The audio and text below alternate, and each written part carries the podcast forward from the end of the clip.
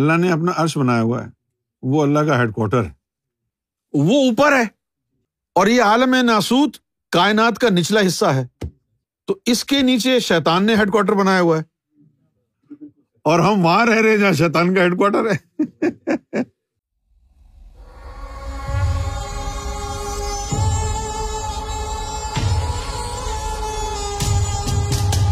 مقام اسفل کیا ہے؟ مقام اسفل جو ہے وہ شیطان کا قلعہ ہے، جس طرح اللہ تعالیٰ نے اپنا عرش بنایا ہوا ہے، عالم احدیت میں اللہ نے اپنا عرش بنایا ہوا ہے، وہ اللہ کا ہیڈ کوارٹر ہے۔ وہ اوپر ہے اور یہ عالم ناسوت کائنات کا نچلا حصہ ہے۔ تو اس کے نیچے شیطان نے ہیڈ کوارٹر بنایا ہوا ہے۔ اور ہم وہاں رہ رہے جہاں شیطان کا ہیڈ کوارٹر ہے۔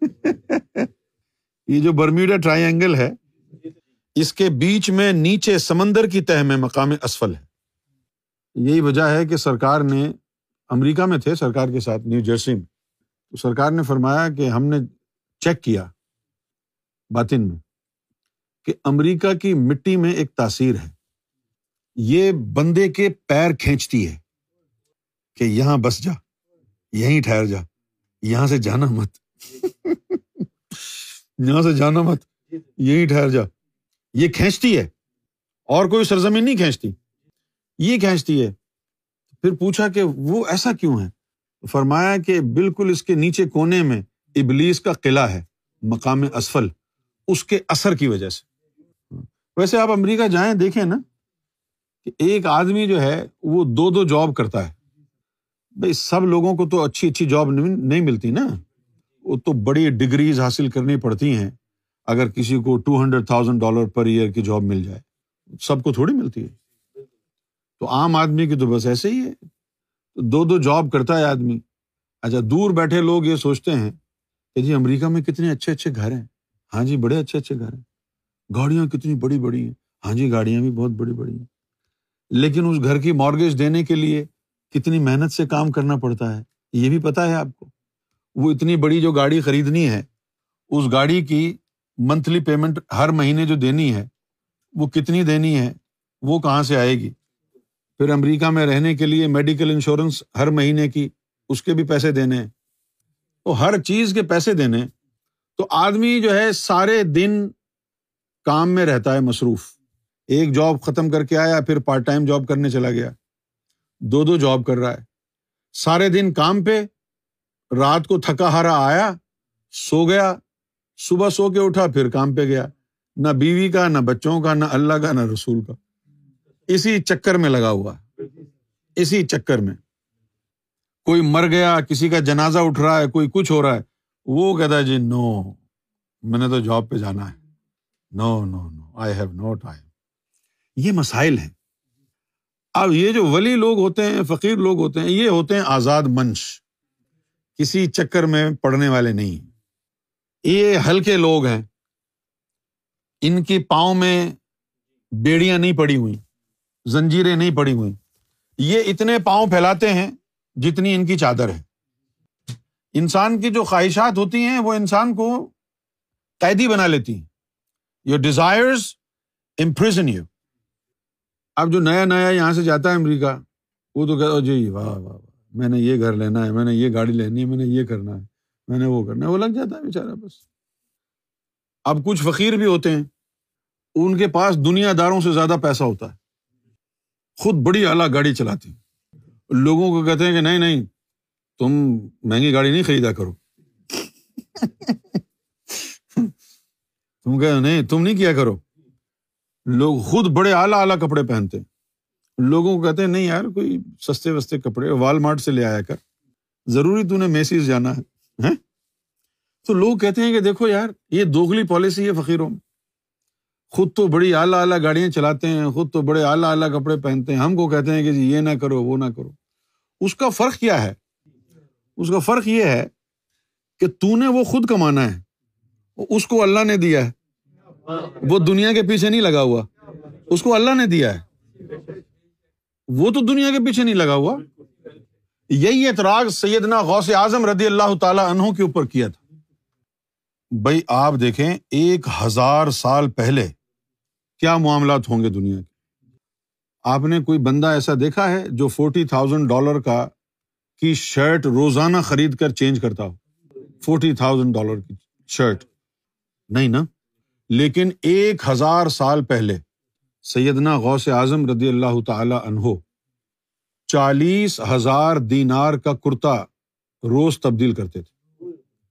ایک دفعہ پہن لیا، پھر اتار کے دے دیتے تھے کہ اس کو نیلام کرو اور غریبوں میں بانٹ دو۔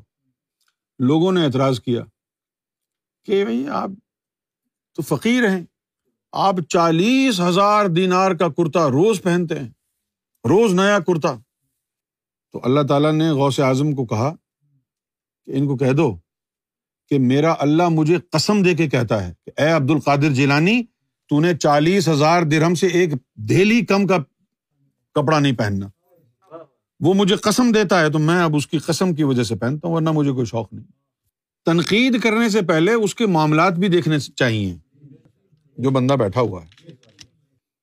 پھر لوگ مثال دیتے ہیں حضور صلی اللہ علیہ وسلم کہتے ہیں جی حضور پاک صلی اللہ علیہ وسلم کے تو ایسے ٹھاٹ باٹ نہیں تھے جو غوث اعظم کے تھے۔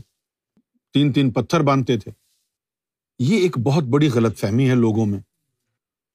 لوگ یہ سمجھتے ہیں کہ وہ جو حضور نے تین تین پتھر باندھے تھے، وہ غریبی کی وجہ سے باندھے۔ آپ اپنے ایمان سے بتاؤ، کیا محمد رسول اللہ کو رزق کی کمی تھی؟ اللہ کے محبوب کو رزق کی کمی تھی؟ جو پوری دنیا کو کھلا رہا ہے اپنے پلے سے اس کے پاس رزق کی کمی ہو سکتی ہے؟ نبی پاک صلی اللہ علیہ وسلم نے بھی اعلیٰ سے اعلیٰ کپڑا پہنا۔ مجھے بھی یہ بات پتا نہیں تھی۔ ابھی حال ہی میں مجھے پتا چلی۔ نبی پاک صلی اللہ علیہ وسلم نے بھی اعلیٰ سے اعلیٰ کپڑا پہنا اور اعلیٰ سے اعلیٰ سواری استعمال کی۔ ایسا نہیں ہے کہ حضور صلی اللہ علیہ وسلم نے معاذ اللہ کوئی تنگ دستی کی زندگی گزاری ہو۔ پھر لوگ کہتے ہیں کہ جی دیکھو جی سادگی کا یہ عالم ہے۔ کہ نیچے فرش کے اوپر لیٹے ہوئے ہیں۔ ارے بھائی، ساڑھے چودہ سو سال پہلے کون سا اٹالین فرنیچر ملتا تھا مکے میں؟ خدا کا خوف کرو جاہلو۔ اس وقت کوئی یہ فرنیچر گدے ودے ملتے تھے؟ یہ جو آج ملتے ہیں میٹریس وغیرہ۔ اس وقت تھے کیا؟ ابھی جب تھے ہی نہیں تو کیسے استعمال کریں گے؟ اور پتھر کا بنا ہوا فرش تھا۔ یار، اس وقت سنگے مرمر کہاں تھا؟ یہ تو بعد میں ایجاد ہوا ہے۔ یہ جو قالین اور یہ وہ سب موٹے موٹے قالین ہیں، یہ تو اب بعد میں ایجاد ہوئے ہیں نا۔ تو اس وقت لائف اسٹائل ایسا ہی تھا۔ لوگ آج کے زمانے کو اس زمانے سے کمپیئر کرتے ہیں اور پھر یہ کہتے ہیں، دیکھو جی ہم تو کتنے خوبصورت بیڈ پہ بیٹھے ہیں۔ حضور پاک تو چٹائی پر بیٹھتے تھے۔ اب اس وقت اٹالین فرنیچر تھا۔ یہ اس طرح کے جو کاؤچز ہیں، اس وقت ملتے تھے؟ یہ بات ان کے ذہن میں نہیں آتی۔ ایسے ہی بس ادھر ادھر کی بڑکے مارتے رہتے ہیں بےچارے ایک شخص آیا سرکار گور شاہی کے پاس۔ مولانا تھے دو، راول پنڈی سے آئے تھے۔ سرکار نے فرمایا جی پوچھو، کوئی بات پوچھنی ہو تو۔ انہوں نے کہا جی تعلیم تو صحیح ہے، آپ کی بالکل سب صحیح ہے۔ بس ہمیں ایک بات کا جواب دے دیں کہ آپ تو لینڈ کروزر میں گھومتے ہیں۔ حضور پاک نے تو لینڈ کروزر استعمال نہیں کی۔ تو سرکار نے اس کو پوچھا کہ آپ کہاں سے آئے ہیں؟ انہوں نے کہا جی ہم پنڈی سے آئے سرکار نے فرمایا کس طرح آئے؟ کہتے جی ریل گاڑی تو سرکار نے فرمایا کہ حضور پاک نے تو ریل گاڑی میں سفر نہیں کیا۔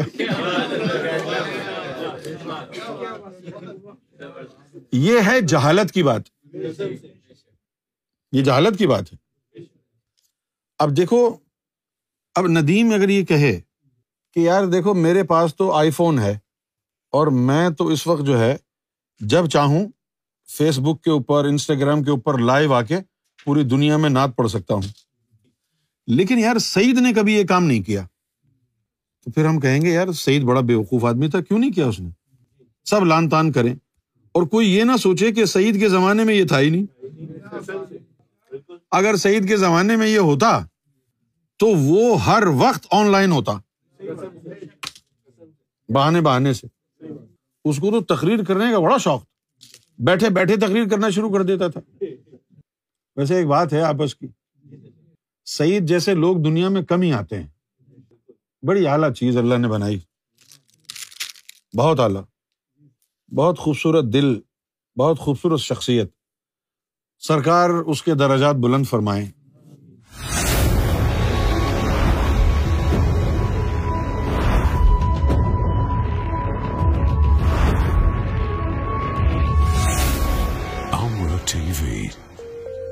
place to connect with God.